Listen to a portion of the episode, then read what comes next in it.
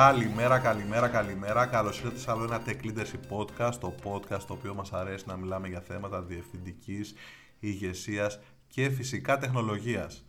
Βρισκόμαστε στο ένατο επεισόδιο ενός κύκλου επεισοδίων, 10 επεισοδίων σχετικά με την επιχειρηματικότητα, σχετικά με τον λεγόμενο entrepreneur. Και στο επεισόδιο σήμερα θα μιλήσουμε όσον αφορά το θέμα της στοχοπροσύλωσης, του στόχου, του πλάνου βάσει του οποίου πρέπει να λειτουργεί ο entrepreneur. Α, γενικότερα θα χρησιμοποιήσω μια φράση που λέει ε, ο Warren Buffett, ο οποίος λέει ότι ε, ένας ηλίθιος με πλάνο μπορεί να ξεπεράσει μια διάνοια χωρίς κανένα πλάνο. Και κάτι άλλο που λέει πάλι ο Warren Buffett είναι ότι ε, η πραγματικά αυτό που ξεχωρίζει τους επιτυχημένους με τους πραγματικά επιτυχημένους ανθρώπους είναι ότι οι πραγματικά επιτυχημένοι άνθρωποι λένε όχι σχεδόν στα πάντα. Α, το δεύτερο είναι λίγο έτσι, το λέει χαριτολογώντας, αλλά η αλήθεια είναι πως ε, όταν λειτουργούμε με πλάνο και με ένα συγκεκριμένο στόχο κατά νου, δηλαδή θέλουμε να φτιάξουμε ένα προϊόν το οποίο λύνει ένα πολύ πολύ συγκεκριμένο πρόβλημα, ένα πρόβλημα το οποίο το έχουμε αναγνωρίσει, το έχουμε ξεκάθαρα περιγράψει μέσα μας, στην ομάδα μας, α, το έχουμε καθαρογράψει, ξέρουμε τι είναι αυτό και προσφέρουμε μια λύση με την υπηρεσία μας, με το προϊόν μας. Η ομάδα μας παρέχει ε, μια πάρα πολύ εξει, εξειδικευμένη υπηρεσία.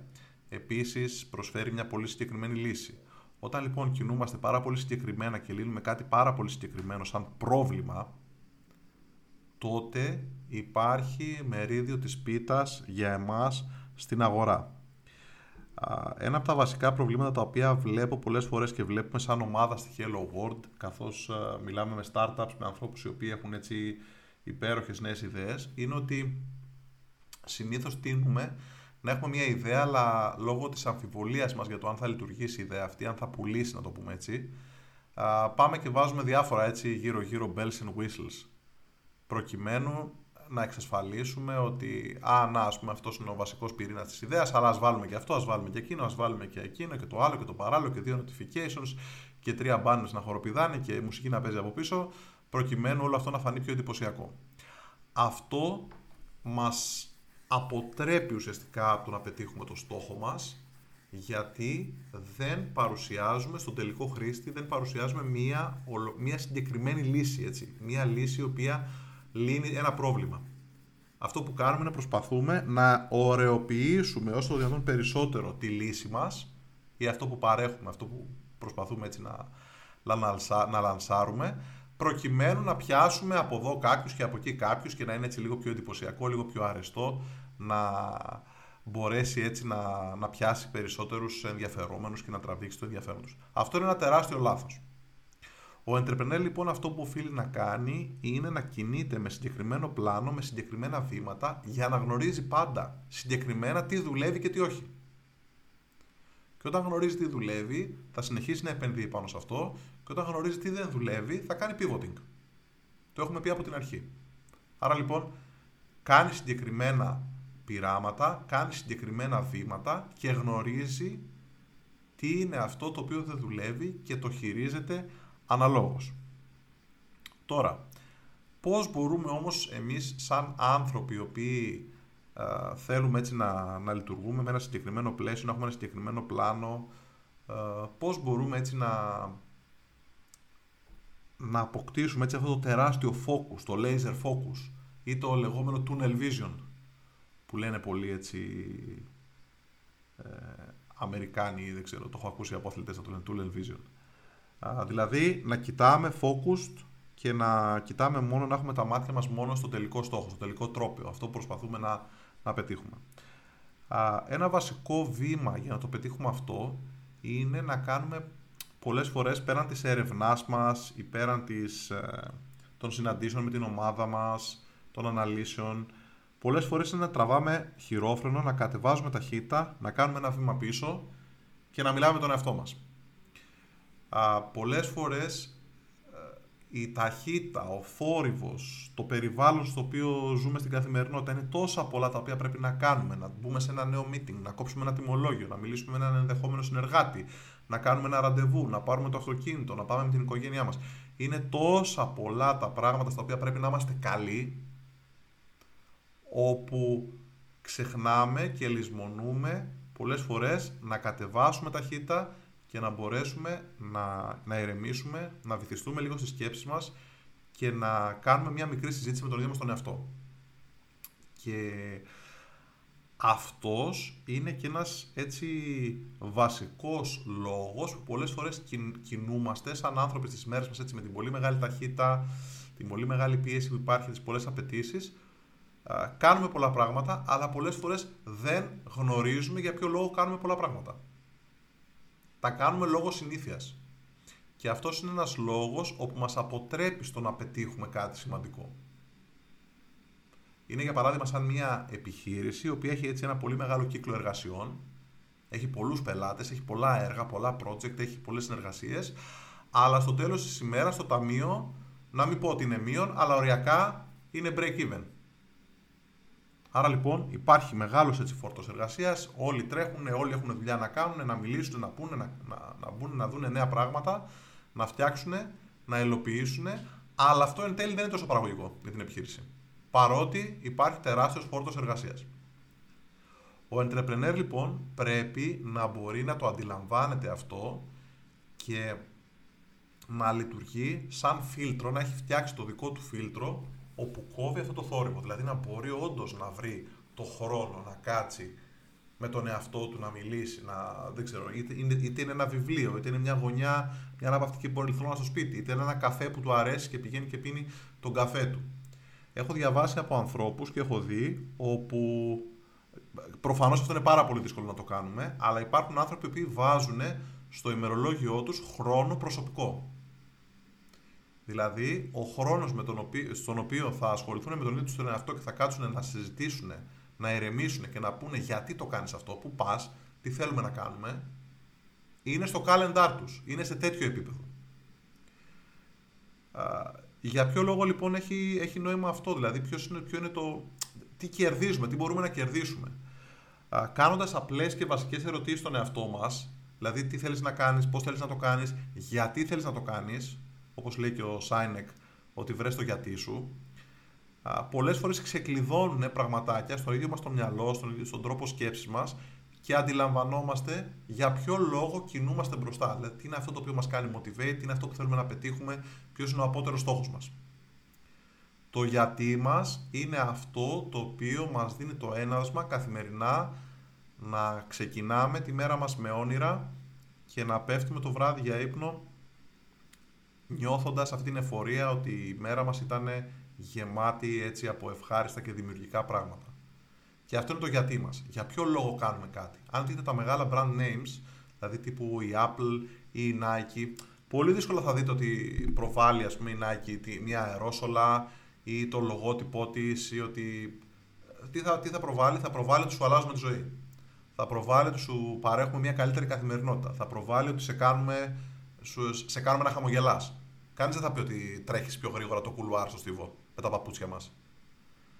Προσπαθούν όλοι αυτοί να μιλήσουν στο γιατί μας. Να μιλήσουν με το γιατί τους μάλλον στον εσωτερικό ψυχισμό μας. Αυτός ο εσωτερικός ψυχισμός μας είναι και ο ψυχισμός του entrepreneur, ο οποίος ε, περιοδικά πρέπει να βρίσκει το χρόνο να μιλάει με τον εαυτό του, να μιλάει, να λέει το γιατί του, τι είναι αυτό που θες να κάνεις, πού θέλεις να πας. Να παίρνει δύσκολες αποφάσεις.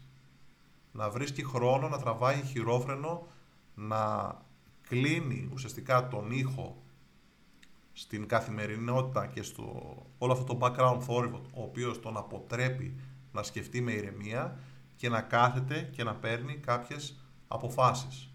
Να ρωτάει, πού πάω, αυτό που κάνω είναι αυτό που θέλω, μήπως έχω χάσει το στόχο μου, για ποιο λόγο κάνουμε αυτό το πράγμα, ποιος είναι ο απότερος μου στόχος, ποιος είναι ο απότερος μου σκοπός, πού θέλω να φτάσω, είμαι ευχαριστημένος, με γεμίζει όλο αυτό, Αυτά ξέρετε είναι πράγματα τα οποία ακούγονται έτσι πολύ απλοϊκά και έτσι αθώα και τώρα όλα αυτά ακούγονται σαν έτσι ε, μια, ένα μονόλογος, ένας μονόλογος έτσι αυτοβελτίωσης. Όχι, δεν ισχύει αυτό. Ο βασικότερος, ε, το βασικότερο όπλο το οποίο έχει ο entrepreneur στη μάχη όλη αυτή για να πετύχει η ιδέα του, να την σπρώξει, να την προωθήσει, είναι το ίδιο το μυαλό, ο ίδιος του αυτός. Η ίδια η δύναμη θέλησης που πηγάζει μέσα από τον ίδιο Πρέπει ο entrepreneur να βρίσκει τρόπο να ρίχνει στη φλόγα αυτή συνεχώς κούτσουρα. Να συνεχίζει αυτή η φλόγα να καίει. Και πολλές φορές η καθημερινότητα είναι τόσο πολύ έντονη, είναι τόσα πολλά τα πράγματα στα οποία κάνουμε, ε, χάνουμε τη συγκέντρωσή μας και πρέπει να τρέξουμε, να βρούμε, να είμαστε καλοί όντως, να δούμε και, την οικογένειά μας. Εννοείται, να δούμε τη δουλειά μας, ένα παλιό πελάτη που θέλουμε να κρατήσουμε επαφή, ένα παλιό καθηγητή μας, δεν ξέρω τι. Και χάνουμε πολλές φορές το βασικότερο όλων, που είναι το πλάνο μας. Είναι ο στόχος μας. Πώς θα το πλάνο, πώς βάζω στόχους, αυτό είναι κάτι το οποίο ποικίλει ανάλογα με τη δραστηριότητα και ανάλογα με το τι θέλει να πετύχει ο entrepreneur. Το σημαντικό όμως είναι να έχουμε κατά νου ότι αυτό είναι κάτι το οποίο πρέπει να γίνει. Το να κινούμαστε με μια λογική, όπως το έχουμε πει και άλλες φορές, όπως λέει και το βασικό μότο της Nike, just do it, απλά κάνε αυτό και κάνε και εκείνο και κάτι στο τέλος θα πετύχει, δεν λέει τίποτα. Είναι σημαντικό να κινούμαστε με πολύ συγκεκριμένο πλάνο, με στοχευμένες ενέργειες και να ξέρουμε ότι αυτό που κάνω τώρα είναι ένα βήμα στη σκάλα για να με πάει σε λίγο εκεί. Και αυτό που θα κάνω τότε είναι το επόμενο βήμα το οποίο θα με πάει παραπέρα. Να έχω ένα πλάνο. Σίγουρα α, είναι, καταλαβαίνουμε όλοι ότι τα implementation details, τα εσωτερικά βήματα πολλές φορές αλλάζουν. Δηλαδή μπορείς στη σκάλα κάποια στιγμή να ανεβούμε τρία σκαλιά με τη μία και κάποια φορά να κατεβούμε ένα σκαλί πίσω. Το σημαντικό όμως είναι να ξέρουμε πού θέλουμε να πάμε. Πού οδηγεί η σκάλα αυτή την οποία ανεβαίνουμε. Και αν θα ανεβούμε τη μία φορά δύο βήματα μαζί, δύο σκαλοπάτια μαζί, την άλλη φορά τέσσερα και την άλλη θα αναγκαστούμε να πάρουμε ένα βήμα πίσω, είναι κάτι το οποίο είναι μέρος της διαδικασίας. Το σημαντικό είναι να έχουμε αυτό το laser focus, το tunnel vision και να ξέρουμε πού θέλουμε να πάμε. Αν δεν το ξέρουμε, σίγουρα και γρήγορα θα κουραστούμε εμείς οι ίδιοι και ακόμα πιο γρήγορα οι άνθρωποι που είναι γύρω μας. Οι άνθρωποι που είναι γύρω μας και στελεχώνουν την ομάδα του entrepreneur, καθώς έχουμε πει ότι ο entrepreneur έχει ομάδα ανθρώπων που δουλεύουν μαζί του, γρήγορα θα νιώσουν ότι όλο αυτό πλέον δεν τους κάνει motivate, δεν έχει νόημα για αυτούς. Το καράβι βρίσκεται χωρίς καπετάνιο. Το τιμόνι είναι σαν να γυρνάει συνεχώς και 360 μοίρες το καράβι να κάνει κύκλους γύρω από τον εαυτό του. Οπότε όλο αυτό θα τους κουράσει. Και το εργατικό δυναμικό, η ομάδα, γύρω από τον entrepreneur αν κουραστεί, αν σταματήσει να έχει αυτή τη φλόγα και αυτό το motivation, τότε ο entrepreneur δεν πάει πουθενά. Το έχουμε πει ότι ο entrepreneur είναι εκείνος ο οποίος με το πάθος του, με τις ιδέες του, με τη φλόγα, από την, η οποία πηγάζει μέσα από το μεγαλεπίβολο έτσι πλάνο του, μπορεί και προσελκύει ταλέντο, το πληρώνει φυσικά και προσπαθεί μαζί με ταλαντούχους ανθρώπους να φτάσει κάπου, να φτάσει στο λιμάνι της επιτυχίας. Αν οι άνθρωποι αυτοί βλέπουν ότι δεν υπάρχει πλάνο, δεν υπάρχει χάρτης, δεν υπάρχει ένα τελικό λιμάνι, δεν υπάρχει ένας τελικός στόχος. Μαντέψτε αυτοί οι άνθρωποι πώς θα νιώθουν μετά από λίγο καιρό. Θα νιώθουν κουρασμένοι, θα νιώθουν ότι κάνουν ουσιαστικά κύκλους γύρω από την ουρά τους, ότι δεν ξέρουν πού πάνε, δεν ξέρουν ποιος είναι ο στόχος, δεν ξέρουν πού οδεύει όλο αυτό το εγχείρημα. Οπότε γρήγορα θα εγκαταλείψουν το καράβι και ακόμα χειρότερα και ο ίδιος ο entrepreneur θα βρεθεί και εκείνος να κουραστεί και να εγκαταλείψει και εκείνος χωρίς προφανώς να πετύχει τους ε, προσωπικούς του ε, στόχους. Άρα λοιπόν, για να κλείσουμε από εκεί που ξεκινήσαμε, είναι πάρα πολύ σημαντικό ο entrepreneur να βρίσκει το χρόνο με ηρεμία να σκεφτεί, κλείνοντας το διακόπτη του εξωτερικού θορύβου, background noise, να μπορεί να είναι ήσυχος, να μπορεί να είναι ήρεμος, να μπορεί να μιλήσει με τον ίδιο τον εαυτό και να δει πού πάει όλο αυτό, ποια είναι τα βήματά του, αν είναι ευχαριστημένος, τι πρέπει να αλλάξει, αν όλο αυτό που κάνει, αν όλη αυτή η προσπάθεια είναι κάτι το οποίο δουλεύει, αν δεν δουλεύει και πρέπει να το σταματήσει ενδεχομένως και πρέπει να κάνει pivoting ή πρέπει να σταματήσει το συνολικό εγχείρημα και ούτω καθεξής. Ο entrepreneur είναι και αυτός άνθρωπος και αυτός κουράζεται και αυτός πρέπει να φροντίσει ότι ο ίδιος του εαυτός συνεχίζει να είναι engaged στο συνολικό του πλάνο. Είναι πάρα πολύ σημαντικό αυτό και θα δούμε και στο επόμενο έτσι επεισόδιο στο τελευταίο πόσο σημαντικό είναι ο entrepreneur να προσέχει τον ίδιο τον εαυτό, την προσωπική του ζωή.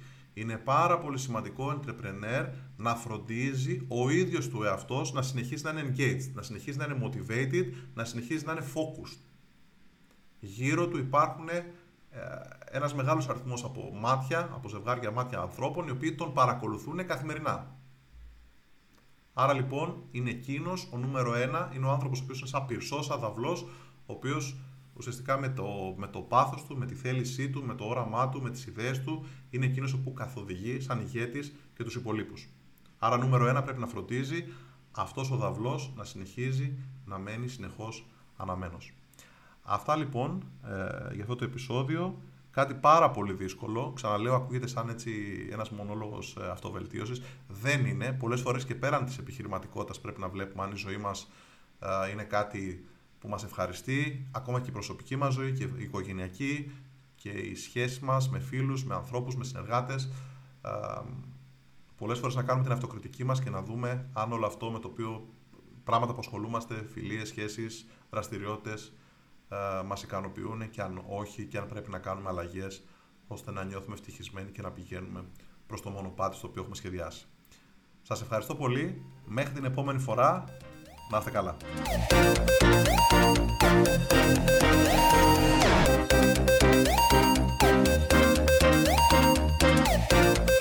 Thank.